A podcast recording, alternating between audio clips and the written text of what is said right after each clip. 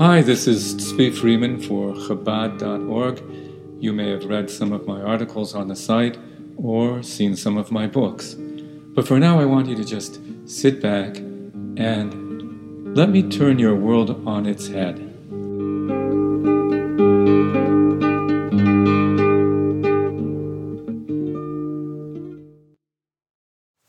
First, a quote from William Tucker, his book, The Science and Politics of Racial Research.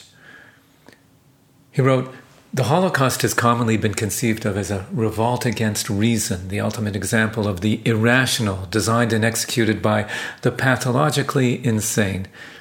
But if reason was the object of the revolt, it was also the chief ally, a dialectic so monstrously rational that it could override all the traditional bounds of morality. The Holocaust was not so much the overthrow of reason as its triumph over morality. It allowed a scientific ultra rationality, what Hitler called ice cold logic, to provide murder with rational justification. And now a quote from somebody who was there in Berlin studying psychology, philosophy, and the sciences at the University of Berlin, and who many of his professors became Nazis, a few of them rebelled. That's, we're talking about the Rebbe, Rabbi Menachem Schneerson. And he spoke, I was there at the Farbrengen, the Rebbe spoke this in 1983. He said, From that self same nation, which was the most advanced in science and in ethics, came the ultimate acts of inhumanity, to the point that no one was able to believe that human beings were capable of such behavior. The cause? because their intellect was not based on the foundation and base of all things, which is the knowledge that there is a master to this palace, the creator of the world and its director. So, at our essence, as human beings, we sense something sacred about life, both of our own and, and of others. But as human beings, we're also social beings. And as such, we're quite eager to not only cast away our own identity on the pyre of the whole, but in that offering, not only sacrifice the sacredness of our own self, but that of those who stand outside our own tribe. And at no time in history did the struggle between the individual and the community culminate as ferociously as, as consu- consummately as in the 20th century. From the rise of fascism at the beginning of that century, then the racial cleansing pro- program of Nazi Germany, then the Holocaust, and up to this American civil rights movement, which followed in the wake of the Holocaust. What's left for us is to pick up the pieces, examine them well, and ask ourselves with all earnestness are we capable of producing and preserving a society in which every individual life is sacred for now and for eternity? And yet, more practically, can such a world be built upon human reason alone? Or must we simply accept the sanctity of life as an unquestionable dogma, just a pivot point with which no one can tamper? So actually, I wrote this a, a while back. Since then, events nationally, but mostly internationally, have really brought this question much more to the fore, especially with AI and security systems. Uh, we really have to deal with this question now. So let's go back to the birth of the idea of human dignity in the modern world. It was during the European awakening of the 17th century the values that enabled our current global society were just beginning to rub their eyes, the dignity of human life first stretching its arms. At the center of the debate sat the Hebrew Bible.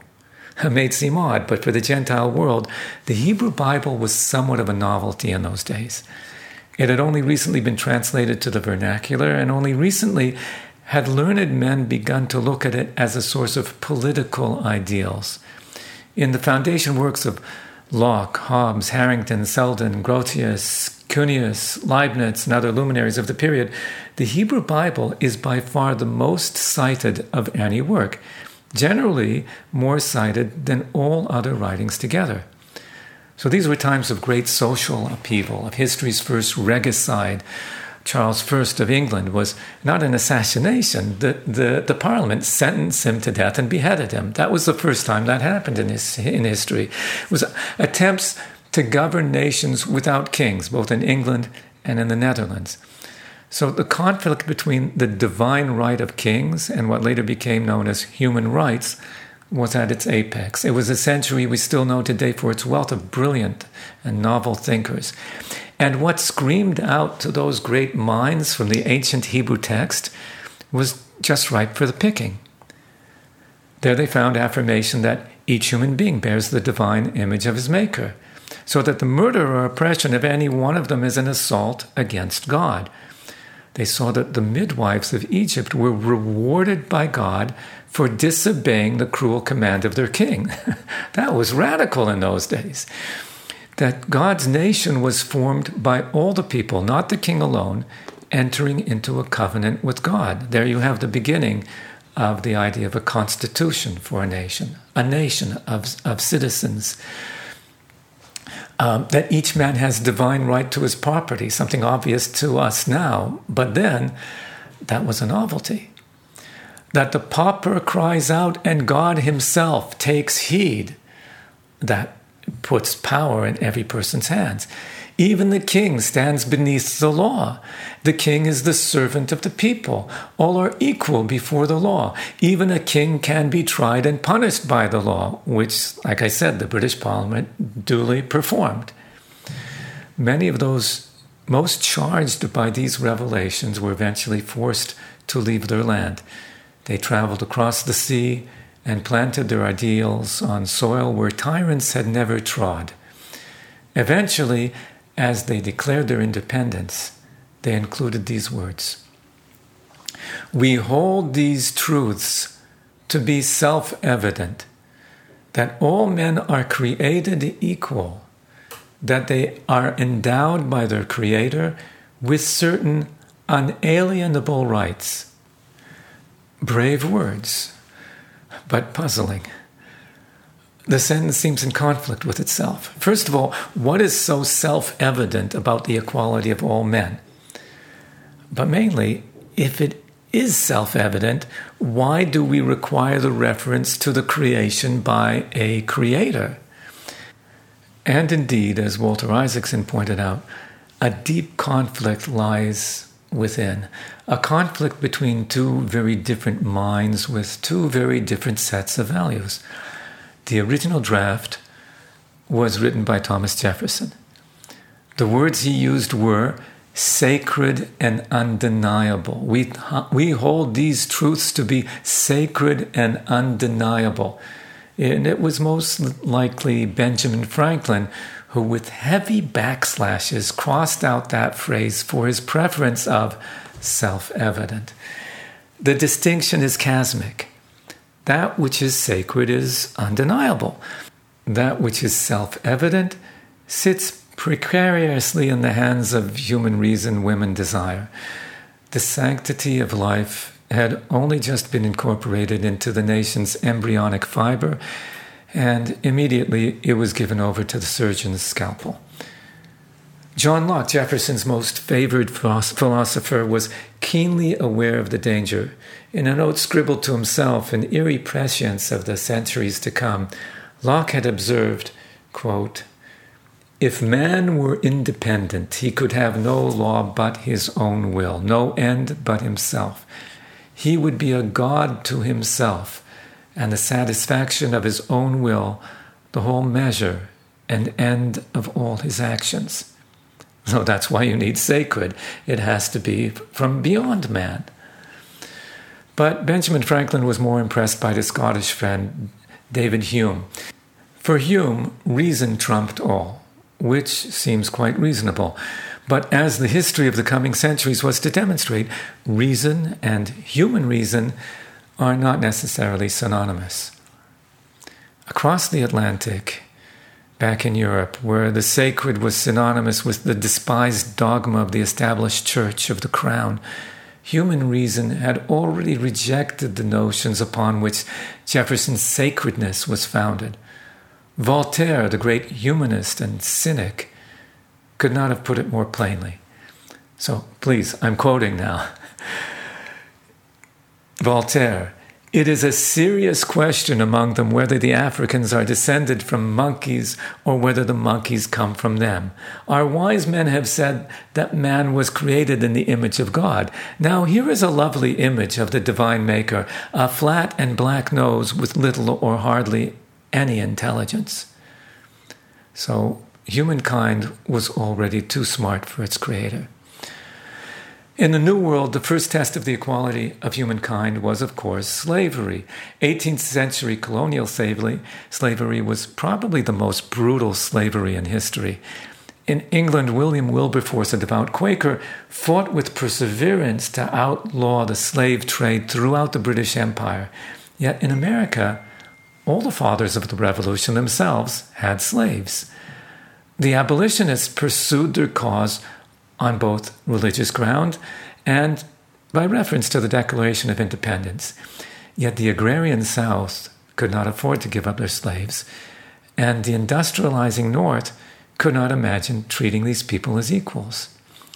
Now, the human mind can't live with cognitive dissonance for too long, so an exception had to be made. It was determined self evident that Negroes had not been created quite as equal as others. In case there was any doubt of the definition of self evident, a uh, vocal pro slavery activist succinctly provided it. He said, if this indeed not be true, that they're not quite as evolved and so on, if this indeed not be true, American slavery is a monstrous wickedness. so it had to be true. In the century following the revolution, science rushed to the rescue of ethical integrity in the form of social Darwinism. Scientific measurements were made of skulls from every part of the globe, the results tallied and published, and the conclusions accepted by all men of science that Negroes were not of the same race as their masters. If they were, they were not, quote, at the same stage of evolution, end of quote. It now became self evident, scientists claimed, that some men were less evolved than others, and if so, less equal than others. And so the self evident trumped the sacred once again. By the 20th century, the focus of such studies turned from the blacks who already inhabited America to the Europeans bursting through its golden gates. Again, scientific reasoning was rolled out to the battlefront. Psychologists and social scientists rushed forward for the job, eager for the opportunity to finally win for their discipline some respect as real, hard sciences. In a progressive world, they declared, science must replace religion in the measurement of human worth. Robert Yerkes, a well known Harvard psychologist, assured the public that psychometrics had advanced sufficiently for the task. Writing in the Atlantic Monthly, he declared that, quote, man is just as measurable as is a bar of steel. Indeed, Yerkes concluded, even the value of man could be appraised. And appraised it was. Psychometric studies at Ellis Island demonstrated that 83% of Jews, 80% of Hungarians, 79% of Italians, and 87% of Russians were, quote, feeble minded, the then popular term for those incapable of making intelligent decisions. And feeble mindedness, the public was assured, was a hereditary trait, something that no amount of education could change. Data in hand, men of reason launched a frontal attack against the silly notions of religion and other sentiments of the ignorant past that had indiscriminately opened the gates of America and provided education and suffrage to all. Until now, the business of eugenics and social Darwinism was simply to provide exceptions to the rule. Now, democracy itself came under scientific attack. Who better to lead the attack than Dr. James McKeen Cattell, a prestigious American icon, the first psychologist to explore cognitive testing and to coin the term mental test. In his New York Times obituary, Cattell would be proclaimed the Dean of American Science. In a highly respected scientific monthly, of which he was founder and editor, he declared that all social and political institutions must be, quote, based on the truths determined by science, and that no social system, no political theory can be maintained when it is not in accord with science. The Declaration of Independence was therefore to be honored in the same manner as other outmoded scientific theories. Quote, as the dead bodies over which we have advanced. What were the new truths to, determined by science? That intelligence, moral character, and the potential within an individual to contribute to society were determined from birth, principally according to race, and that it was as futile to expect to change such matters through education as it was to transform a brunette into a blonde. Hardly a voice in the scientific or intellectual community protested. Okay, G.K. Chesterton stood out as a lone, unspoke, outspoken voice, taking great exception with his own good friend, George Bernard Shaw. But his dissent was based principally on his religious moral values, and could be therefore discounted. In America, the only voices of protest to be heard from the academic world were those who had a self interest, in other words, Jews. Pumping through Americans' veins at the time was Madison Grant's popular work of 1916, The Passing of the Great Race. Grant was perhaps the earliest conservationist. He's been called the greatest conservationist who ever lived, founding the Bronx Zoo and its parent, the New York Zoological Society. He fought alongside Theodore Roosevelt to preserve the California redwoods and American bison. Yet he is little mentioned today by scientists, who are rightly ashamed of his more execrable contributions. You see, not satisfied with the preservation of animal species, Grant was also concerned with preservation of the racial purity of America. It was Madison Grant who first class, classed the Caucasian race into three categories. One, Nordics, the great race of blonde haired blue eyed giants, two alpines, who dominated much of Central and Eastern Europe into Asia, and three Mediterraneans. America was a great country, Grant explained, because it was principally Nordic.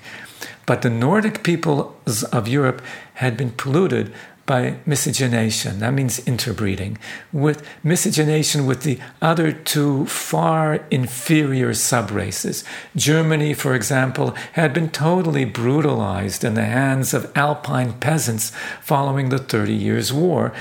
And only recently had the Nordic aristocracy begun to reassert itself there. But America was now in great danger with the increasing influx of worthless race types. The solution? Strict immigration quotas, sterilization of the feeble minded, and ghettos for the non Nordics, along with restrictions of intermarriage with them. The passing of the great race reads to us today as absurd charlatanry. Shamanism or astrology appear as pure sciences in comparison. What makes it all the more stunning to discover how widely accredited it was by major scientists of its time. The introduction was written by no less than Henry Fairfield Osborn of American Museum of, of Natural History fame, one of America's most influential, influential paleontologists and geologists. Yes, there were critical reviews, but as one scientist put it, only in non scientific journals and by those, quote, self interested types again. The Yale Review summarized Grant's, quote, lesson in biology succinctly, warning America of the dangers of its fetishes of equality, democracy, and universal education, concluding that we must drastically revise our immigration policy. America, it seemed, had outmoded its own principles. It wasn't long and Grant was eh, granted all his three wishes. Legislation for com- compulsory sterilization had already been passed in some states and was now accelerated, so that between the years 1907 to 1963, over 64,000 Americans were forcibly sterilized, predominantly Aboriginals, blacks, and immigrants. The last forced sterilization in America was performed in 1983. From 1913 to 1948, 30 states of the Union enforced anti miscegenation laws. You couldn't marry who you wanted. And in 1924, after extensive testimony from geneticists and social scientists, Congress shut the golden gates of Ellis Island to the tired, the poor, and the huddled masses with quota restrictions directly parallel to Grant's recommendations. The American eugenicists even had their opportunity to contribute directly to the Nazi cause. In 1939, when almost a thousand German Jews waited offshore for the redemption in the land of liberty, Harry Laughlin, secretary to the Eugenics Society, testified before Congress that these quotas should be reduced by 60% and even recommended that some immigrants who had attained citizenship be denaturalized and deported. The ship, the famous St. Louis, returned its load to the land of the final solution. Back to Europe. As America was retreating from its foundation values, much of European society was experiencing its own form of social regression as technology hurtled humanity into frontiers previously unimaginable, as cities grew and commerce bustled. The aristocracy, as well as the masses, craved for a return to the order and authority lost with the demise of feudalism. In Europe, it was much easier to promote the notion that the good of society overrides the rights of the individual. Prussian culture, in particular, was drawn to such notions. In 1904, Ernst Haeckel, one of Germany's most influential biologists, openly advocated the destruction of sickly newborn infants and the elimination through some painless and rapid poison of those, quote, utterly useless lives, end of quote, that served only to burden society. In the same year, the Society for Racial Hygiene was formed, quickly establishing itself as one of Germany's most prestigious organizations, including in its membership some of the land's most distinguished scientists and physicians. Yet it wasn't until the rise of the Third Reich that American social science found itself put to practical use on European soil. That wildly popular book of Madison Grant was acknowledged by Hitler to be his, his quote, his Bible, in a fan letter written personally to Grant to thank him. Hans Gunther, a social anthropologist, had translated the work and from it founded the scientific basis for Nazi racial theory. National Socialism found the old model of medical care by which a doctor was principally concerned with the individual welfare of his patient, to be unscientific. The more scientifically enlightened view of the land that had given the world its greatest advances in science was that medicine's prime purpose was for the betterment of the genetic health of the people as a whole, which would, of course, necessitate the denial of medical assistance and even of the right to life to certain individuals. By some scientists' estimates, those to be denied accounted for about a third of the population. The 1929 study of Gosney and Popenoe, two highly influential American physicians, titled Sterilization for Human Betterment, a summary of results of 6,000 operations in California, was widely cited by the Nazi government as evidence that wide reaching sterilization programs were feasible and humane. Popenoe himself reviewed the Nazi sterilization program and, quoting widely from Mein Kampf, judged it to be, quote, a policy that will accord with the best thought of eugenicists in all civilized countries. After the war and the Nuremberg trials, doctors cited the American programs as the inspiration for their own. Sterilization was far more rapid in Germany than in America, over 40,000 within the first year. Yet this too, was not fast enough, considering the huge drain of the useless parasites on scarce German resources. A euthanasia program was established, beginning at first with children below the age of three, eventually increased to age 17. The list of illnesses that qualified a candidate also grew, including such problems as bedwetting and difficulties in education. The truth that stares us coldly in the face, the truth we all wish desperately to ignore, is that the worst horrors of Nazism were not only rationalized, but licensed and fueled by that land's devotion to an ethics of reason. Germany was not the Sudan or some back jungle. It was a land where, as Hannah Arendt noted, even such a half wit as Adolf Eichmann could quote and elaborate on the Kantian moral imperative with utmost clarity.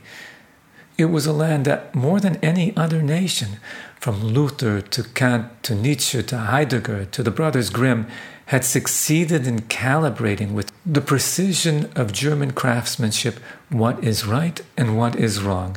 And it was that tool, more than any German technology, that enabled good men and women to commit the most horrid crimes against humanity. Like Konrad Lorenz. Konrad Lorenz was an animal lover from youth was later called the father of ethology, which is the study of animal behavior. He was awarded a Nobel Prize for his work. Reading his works, you're struck by his sensitivity, depth of character. After the war, he was a well-known he was well known for his environmental activism. Before and during the war, however, he was a member of the Nazi Party. In a 1940 essay, he provided perhaps the most eloquent analogy for the implementation of, quote, drastic racial cleansing. He wrote, On the one hand, bodies with a cancerous tumor. On the other hand, a people with unfit individuals among them. Just as in cancer, the best treatment is the earliest possible recognition and eradication of the growth as quickly as possible the racial hygienic defense against genetically affected, afflicted elements must be restricted to measures equally drastic. In his autobiography, Lorenz was to rationalize his support and that of his colleagues with equal elegance, conveniently sidestepping that drastic word. He, he wrote, None of us as much as suspected that the word selection, when used by these rulers, meant murder. The words seem almost farcical, yet Lorenz speaks earnestly for himself and many of his colleagues. Robert Lifton, in his classic work, The Nazi Doctors, discusses the idealism and dedication of many of those who participated in the euthanasia program. It was not a spirit of cruelty, certainly not irrationality that drove these men, he writes, but on the contrary, quote, an embrace, even a worship of scientific medical rationality. Karl Brandt, for example, was Hitler's personal doctor and director of the euthanasia programs. Yet the Fuhrer was only the second role model in his life. Albert Schweitzer, the German missionary who had made a religion of reverence for life, who had left his comfortable home to provide medical care in the Congo, had been his first. Along with Dr. Brandt, Germany never forswore the spirit of Albert Schweitzer. Rather, it reasoned that such reverence must be even greater for the health of humanity as a whole. And with the very same devotion and commitment to reason, thereby transformed sublime morality into absolute evil. Fredric Wertham, in the first chapter of his work exploring human violence as sign for Cain, he provides one of the most thorough studies of the psychology of the Nazi doctors. One episode summarizes it all. This is from his book. A special ceremony was held in one mental institution on the cremation of the 10,000th patient. All the staff members, from the doctors to the secretaries, celebrated the occasion with beer. The head of this institution, who personally opened the gas containers that killed many of the children and other patients, acknowledged being torn by his victim's agony. but, he continued, reassured to learn what eminent scientists partook in the action. Neither science nor German ethics brought about the Holocaust, just as technology does not cause war. But neither were science and ethics simply willing partners. Scientists, philosophers, men of reason and high values provided the means, the rationale, and the moral justification that enabled otherwise moral individuals to commit the most unspeakably immoral acts. So, how did we get to where we are today? It wasn't scientific progress, but raw human outrage that repudiated racism. Not reason, but the indignation at the Nuremberg laws and Kristallnacht that began to turn the tide. It was only after the war, world saw the images of Auschwitz and Buchenwald that scientists gradually and reluctantly began to seek out the flaws of scientific racism. It was only after the Nuremberg trials that the Nuremberg Code was established. To this day, the universal foundation of limitations to scientific exper- experimentation on human subjects.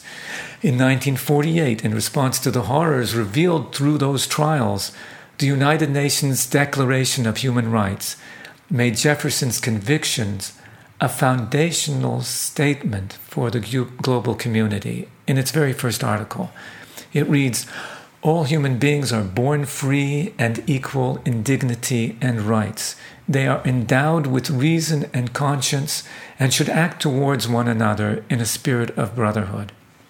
It's hard to challenge the notion that the civil rights movement in America was the most successful and influential social movement of our time. It transformed the way we look at one another and care for one another more rapidly and more thoroughly than any movement in history of which I know. But it wasn't born in the laboratory or in the halls of academia. Rather, it was carried in the fiery words of preachers citing the words of the Bible and the Declaration of Independence, teaching their flock that we are all God's children, and singing communal hymns comparing themselves to the children of Israel leaving Egypt land. Its leaders were not scientists, not professors, but deeply religious black Baptists and indignant post Holocaust Jews. There was nothing ever self evident about human equality or the reverence of life. Those two words were a fallacy from the moment they were scribbled above those deep slashes. What's most self evident is how different we all are. Today, our amazing world of seven billion and a half human beings sharing a single planet is possible only to those who consider these values to be sacred and undeniable despite those differences. And that's how it must be. Life must be held sacred, beyond reason. So let's summarize what we just learned from history. Upon the stage of history, play out the most inner concerns of the human psyche. Am I really here as a person, or am I just another cog in a great wheel? Do I have value in my own right, or only according to my contribution to society? Am I here only to serve the greater good of everyone else, or is society here to provide the garden in which I can flourish? Perhaps all of humankind's great story can be read as the struggle between the human and humanity, between the dignity of the individual and the triumph of institutions over the dignity of those that form them. In the last century, there were men and women who believed that these questions were to be resolved by science. And it was to their voice that both the lawmakers and the masses hearkened. Today, it should be blatantly apparent to all that ethics cannot be observed in a laboratory measured with a caliper or weighed in a scale. Neither can the human being establish his own boundaries through his own self accounting. We did not give life, and we're not capable of measuring its worth. The lesson goes much further. We have seen firsthand how ethics crumbles when held within man's grasp. The tighter the grasp, the more devastating the disintegration. The knowledge of ethics must derive from an entirely different plane. It must be established from an authority far beyond human subjectivity. So many social scientists, political theorists, psychologists, biologists, even educators have rationalized the trade off of individual rights for the benefit of society. I've yet to find a single humanist rationale that will place any single individual's right to life above the survival of the collective whole, although the Talmud, Talmudic law asserts exactly that. The individual's right trumps the whole. But there's empirical evidence for that for which the last century serves, serves very well as a laboratory. From that century, we learned all too well that the society that wages war against the divine image of God within man wages war against itself, while the society that cherishes and embraces that divine image within man, that godliness, that society thrives. Okay, humanity can't be accepted to accept, no matter in what higher authority, that which does not appeal in some way to reason and experience. But the, the tenet that all human life is sacred has these advantages. It's given to us as a divine edict, yet additionally, it resonates universally with the innate moral sense of human beings, and it has been demonstrated to us, particularly in the horrors of history we yet to struggle to leave behind that this is the vital bedrock upon which a sustainable world must rest. A world in which each of one of us can flourish and live our lives in harmony, building together a world of wisdom, of beauty, and of peace.